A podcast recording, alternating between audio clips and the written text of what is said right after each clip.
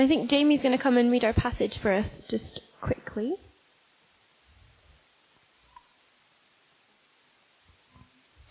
So the readings from uh, John, John chapter 6, and it's uh, verses 1 through to 14. Sometime after this, Jesus crossed to the far, far shore of the Sea of Galilee, that is, the Sea of Tiberias. And a great crowd of people followed him, because they saw the miraculous signs he had performed on the sick. Then Jesus went up on a mountainside and sat down with his disciples. The Jewish Passover feast was near. When Jesus looked up and saw a great crowd coming towards him, he said to Philip, Where shall we buy food, buy bread for the, these people to eat? He asked this only to test him, for he already had in mind what he was going to do. Philip answered him, Eight months' wages would not buy enough food for each one to have a bite. Another of his disciples, Andrew, Simon Peter's brother, spoke up. Here is a boy with five small barley loaves and two small fish. But how far will they go among so many? Jesus said, Make the people sit down. There was plenty of grass in that place, and the men sat down, about 5,000 of them. Jesus then took the loaves, gave thanks, and distributed those to those who were seated as much as they wanted. He did the same with the fish. When they had all had enough to eat, he said to the disciples, Gather up the pieces that are left over. Let nothing be wasted. So they gathered them and filled twelve baskets with the pieces of five barley loaves left over by those who had eaten. After the people had saw the miraculous sign that Jesus did, they began to say, Surely this is the prophet who has come into the world. Jesus, knowing that they intended to come and make, uh, make him king by force, withdrew again to a mountain by himself. Thank you very much. So, this is a, a well known story. Um, I have lots of memories of making um, making little loaves and little fish and bringing them home, and then probably lasting about five minutes and then being chucked in the bin when I wasn't looking. Um, but this is a story that I'm sure many of us will have heard lots of times. Um, and I think one of the challenges with a story like this is to be challenged and to be reminded of its significance because sometimes when you hear something, a lot of times, the significance of it is almost dulled a bit. Um, so, my hope and prayer for this evening is that we can be reminded of this story, this miracle's significance, and that it might speak into each of your lives and, and mine as well. I'm going to focus on three different groups of people um, that are in, involved in this story, and hopefully one of those groups, in some way or another, will relate to each one of you. Um, but before I do that, I'm just going to pray for us. Lord, I thank you for your word, that it is alive and that it speaks to us today. And Father, I pray that you would speak to us into each of our individual lives and our circumstances, and that this story might come alive afresh, that we might be reminded of your love for us, of your compassion and your grace, and that that compassion and grace might inspire us to show that compassion and grace to each other and to your world. Amen. So the first person I want to start with is Jesus, who I feel is a pretty good person to start with when tackling a passage. Um, so Jesus, Jesus shows incredible compassion, incredible compassion and care and love.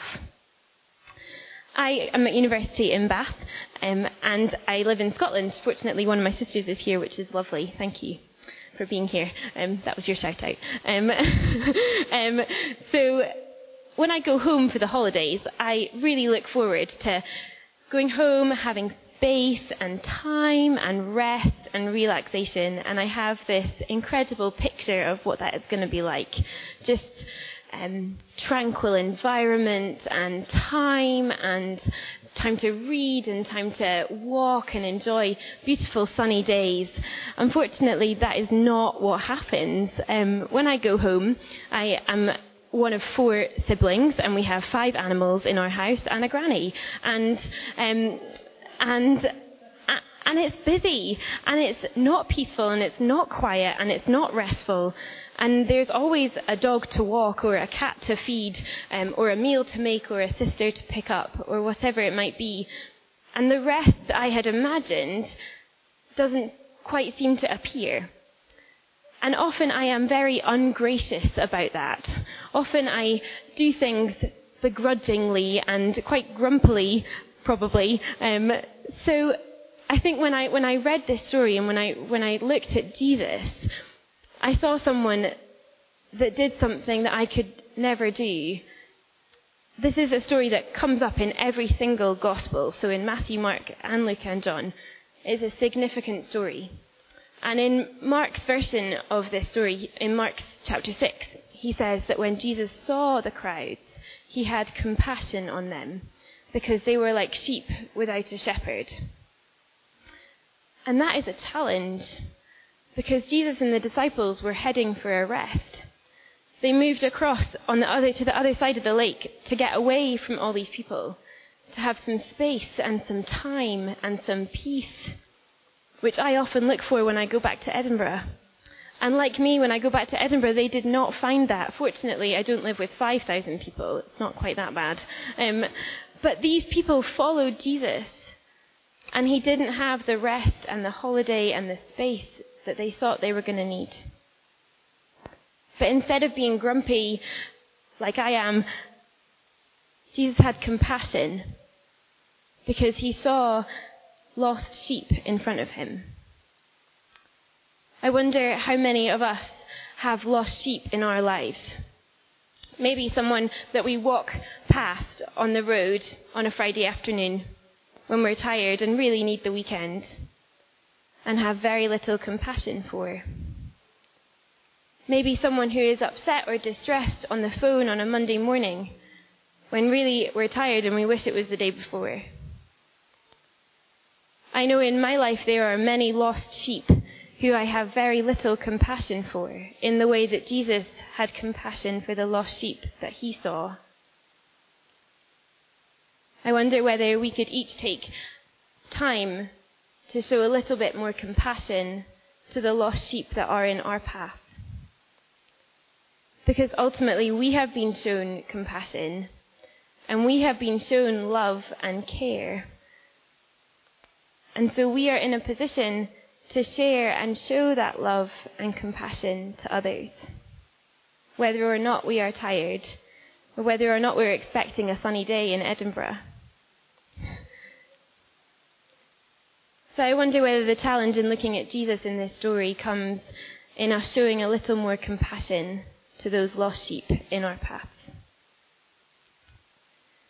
The second group of people I wanted to look at were this little boy and the disciples kind of bundled together um, in a way. So this little boy comes forward with his lunch, five loaves and two fish, which is quite a significant amount of lunch for a little boy, depending on the size of loaves. But anyway, um, it is not a particularly big lunch for 5,000 people. And he brings forward this lunch, knowing how many people there are, in faith that it might be used. He has very, very little to give. And yet he still has faith that Jesus can use it. I often feel like I don't have very much to give, and I'm sure that's similar to many of you. As a student, there's not much money around. Also, I think in my new house we don't even have a dining table, so not kind of going to be one of those come and have a meal with us situations or sit on the floor. Um, but I think often we think that the things that we have we're not able to share, or for some reason or another, things are scarce or difficult. And so what little we have feels impossible to share and feels impossible to give to God. And what this little boy did was bring forward everything that he had so that Jesus might be able to use it and do an incredible miracle with it. I wonder whether we need to have a bit more faith that God can and will use what we give him, however little that might be. So this little boy came forward giving all that he had for Jesus so that Jesus might do amazing things with it. And then the disciples, who actually have nothing. They have left their homes and their families. They have no food. There is no picnic for them. And yet they still are used in this miracle. And this is probably one of my favorite bits in many ways because Jesus doesn't give out the food himself. He gives it to the disciples who give it out. So although the disciples have nothing physically or materially to give, they're like the vessels through which Jesus does this miracle. So you might have very little, like the little boy, and need to have faith to give that to Jesus. But you might also have nothing. And so I wonder whether what Jesus is asking of you is to give yourself. So that you might be a vessel like the disciples and be used by Jesus to perform these miracles, to do amazing things for him. The disciples gave all that they were for Jesus so that Jesus might be glorified and he could do amazing things. That's the second group of people. So we've got Jesus who shows compassion to lost sheep in his path. And the little boy who gave all that he had for Jesus so that Jesus could do amazing things. And the disciples who gave all that they were for Jesus so that he could do amazing things. The last group of people, I wonder whether we maybe forget, maybe overlook a little bit. Because sometimes it's easier to associate ourselves with givers than receivers. Sometimes it's easier to put ourselves, I find, in Jesus' shoes than in someone else's. Sometimes it's difficult to admit that we need something. And I think what we see in the crowd is a group of people that desperately need something.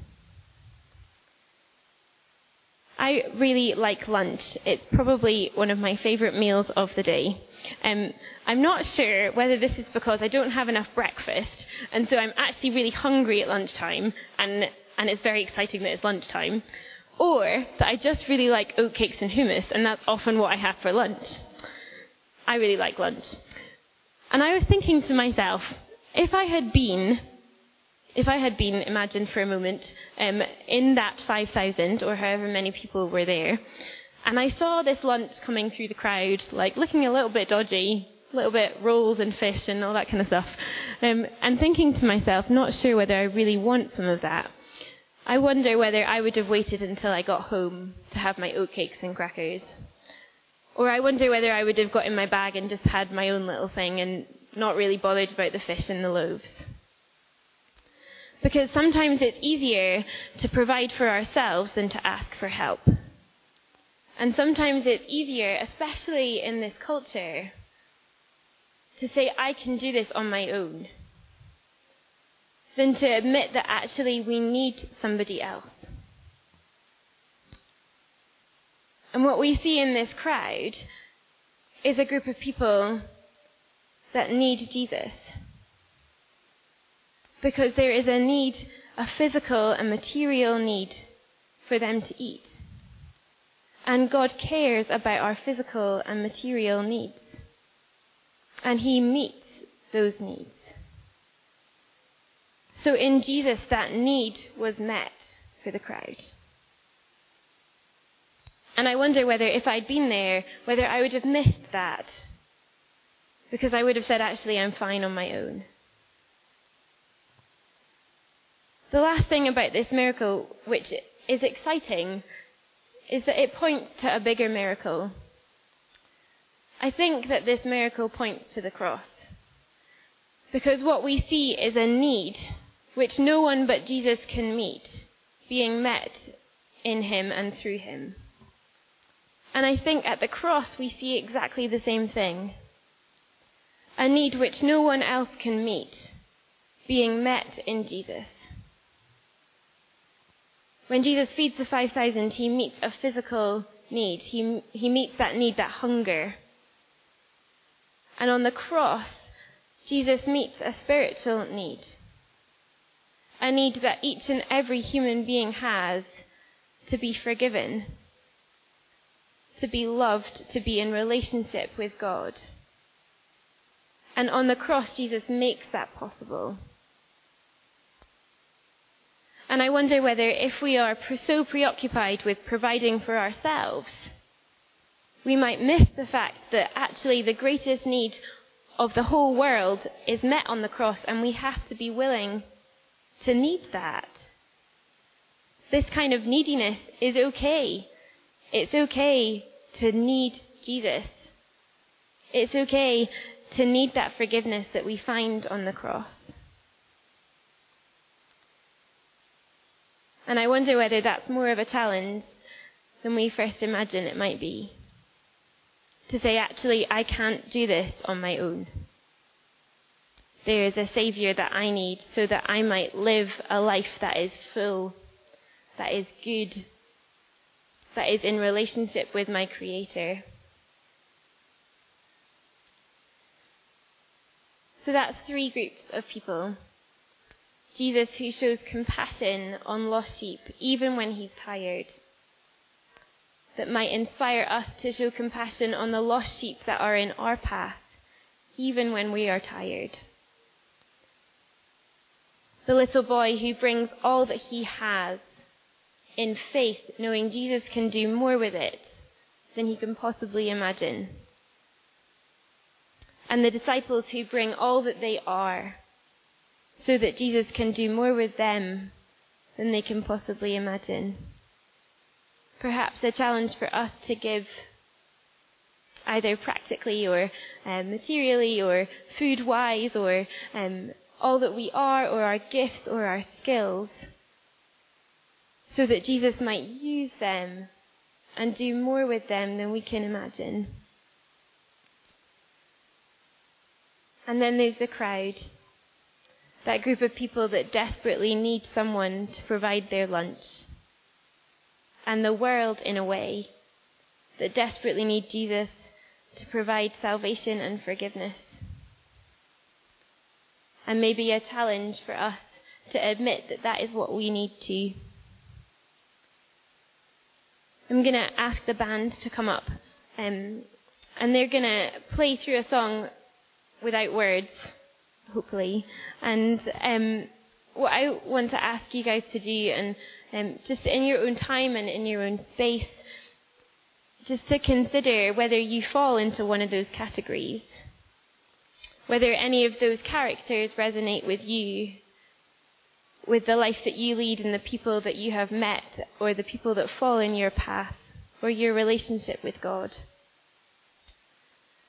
I'm just going to ask that you can uh, be still for a moment and be reminded of the significance of this story. And maybe come before God um, and admit where you're at with Him and maybe what He might be challenging you to do. And then I think we're going to go into a time of worship, and there'll be prayer ministry as well available if you feel like you want to pray through something with someone else. I'll just pray for us, and then we'll have a just a time of quiet um, with some music in the background. Father God, we thank you for your provision that you meet our deepest needs. Father, I thank you for your compassion and your care and your love that you have lavished on us. And God, we ask that we might know that care, that love, that provision more deeply and more truly tonight and that we might share that compassion and that care and that love with your world. Amen.